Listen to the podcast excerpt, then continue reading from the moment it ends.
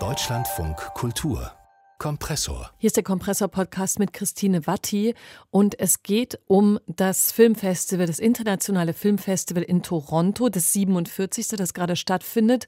Und das ist ein Ort, an dem die Filme für die Oscarsaison in Stellung gebracht werden, kann man so sagen. Und wo aber auch eben viele neue Projekte und Filme aus der ganzen Welt präsentiert werden. In diesem Jahr 2021 gibt es ein Thema, das da heraussticht, nämlich der Umgang mit der indigenen Bevölkerung in verschiedenen verschiedenen Ländern der Welt und der Umgang mit dem kolonialen Erbe in den jeweiligen Nationen. Und wie das filmisch umgesetzt ist oder wo es eben überhaupt als Thema innerhalb des Festivals sichtbar wird, darüber habe ich mit meiner Kollegin aus der Filmredaktion mit Susanne Burg gesprochen und sie zuerst mal gefragt, wie prominent denn dieses Thema gesetzt ist innerhalb des Festivals, wie man denn also darauf trifft. Ja, sehr. Also das Festival findet ja in diesem Jahr sowohl in Präsenz statt als auch online. Und egal, ob man nun im Kino sitzt oder sich das online anschaut, das Erste, was einem vor jedem Film begegnet, das ist der Festival-Trailer. Und der beginnt so. As you join us today, we encourage you to reflect on the land that you're on and its history. We're located on the treaty lands and territory of the Mississaugas of the Credit – ja, also Festivalchef Cameron Bailey bittet hier das kanadische Publikum über das Land nachzudenken, auf dem es sich befindet und die Geschichte, nämlich in Toronto auf dem Territorium des Stamme der Stämme der Mississaugas of the Credit und der Anishinaabe in der Wendat. Also das Festival will auch Kanada stärker offensichtlich mit der eigenen Geschichte der Behandlung der indigenen Bevölkerung konfrontieren. Und dazu gehört in diesem Jahr auch die große Retrospektive Hilfe, die es gibt, und zwar für Alanis Obumsawin, eine sehr bedeutende indigene Dokumentarfilmerin der Abenaki. Sie ist auch Aktivistin und Musikerin und sie hat seit den frühen 1970ern äh, Dokumentarfilme gemacht. Obumsawin hat mehr als 50 Filme gedreht und im nächsten Jahr wird es hier in Berlin auch eine Ausstellung über sie geben im Haus der Kulturen der Welt. Was zeichnet Ihre Filme denn aus? Ja, also wenn sie über ihren kreativen Prozess spricht, dann sagt sie immer zuerst, dass sie zuhört ohne Kamera. Und äh, das hat sie jetzt bei tausenden Menschen gemacht über die Jahre und sie gibt ihnen einfach den Raum und eine Stimme.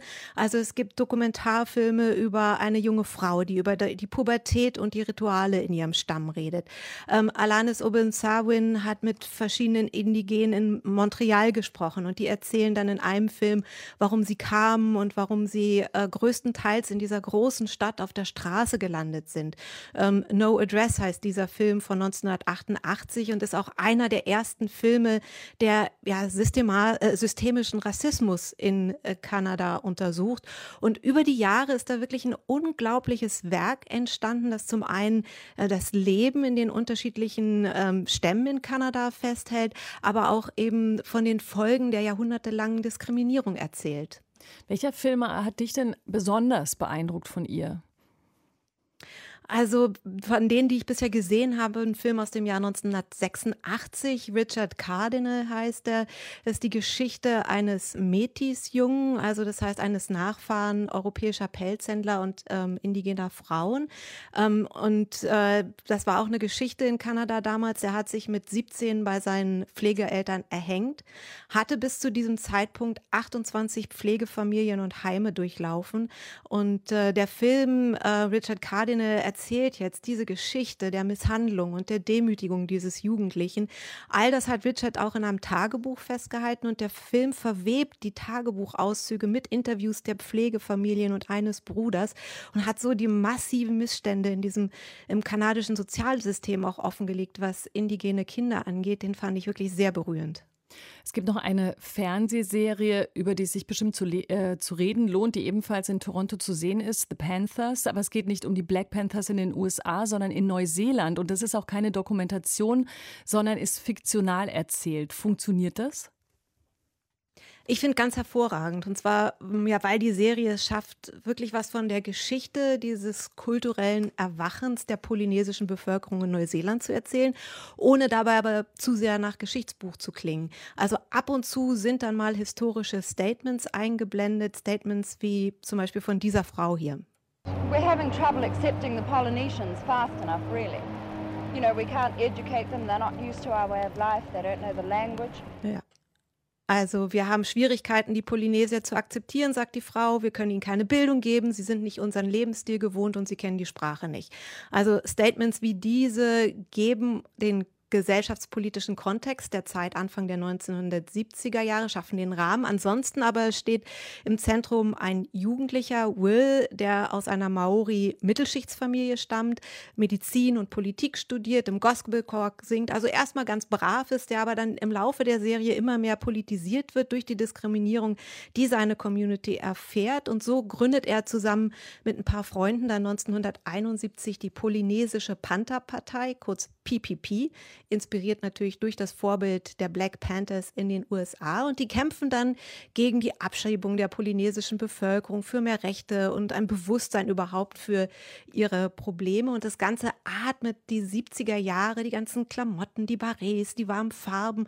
Und trotzdem ist es aber kein Historienfilm geworden. Es gibt zwischendurch immer Raps, auch wenn der Hip-Hop erst später entstanden ist. Es geht eben nicht um historische Genauigkeit in diesen Fragen, sondern darum, eine Atmosphäre der Coolness und der jugendlichen Rebellion zu schaffen und dadurch dann mit ziemlich viel Witz und Tempo vom kulturellen Erwachen dieser Bevölkerungsgruppe und ihren Kämpfen zu erzählen. Das ist unglaublich spannend.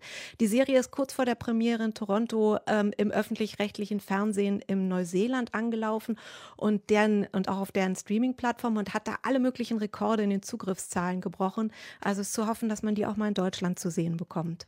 Okay, dann gucken wir jetzt am Schluss noch auf einen Film, der wiederum noch von einem anderen Kontinent kommt, nämlich aus Südafrika. Mlungu Wam heißt der auf Englisch Good Madam. Wie passt denn jetzt dieser Film zu den anderen Filmen und Serien, über die wir bisher gesprochen haben? Ja, insofern, als es hier um die Frage geht, wie eine Nation mit dem eher Erbe systemischer Diskriminierung umgeht. In Südafrika also mit dem Erbe der Apartheid. Und der Film erzählt davon auf eine ganz faszinierende Art und Weise, nämlich als Horrorsatire. Erzählt aus der Perspektive einer jungen schwarzen Südafrikanerin, Sidi, die mit ihrer Tochter ins Haus ihrer Kindheit zurückkehrt, nämlich eine große Villa in Kapstadt, in der ihre Mutter seit vielen Jahrzehnten als Haushälterin arbeitet und sich da um eine inzwischen sehr alte weiße Dame kümmert, die krank im Bett liegt. Man sieht die nie, aber spürt ihre übermächtige Präsenz. Und Zidi fühlt sich sichtlich unwohl in dem großen Haus. Sie sieht Dinge, Hunde, die schon lange tot sind, die geschnitzten Folklore-Figuren, die im Haus stehen, erscheinen ihr plötzlich wie Fratzen, die sie anstarren. Also der Film spielt mit Elementen des Haunted House, des Geisterhauses. Und das ist in dem Fall eben auch wie eine, also eine Allegorie der Geister der Apartheid, die noch lebendig sind, die die junge Zidi sieht, während ihre Mutter noch in alten Strukturen verhaftet ist und weiterdient.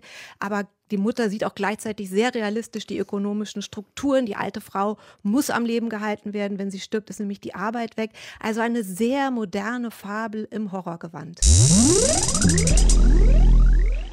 Meine Kollegin Susanne Burg aus der Filmredaktion von Deutschlandfunk Kultur war das über das internationale Filmfestival Toronto. Und diesen Podcast kann man natürlich abonnieren und zwar überall da, wo es Podcasts gibt. Und man findet uns sonst auch in der DLF Audiothek.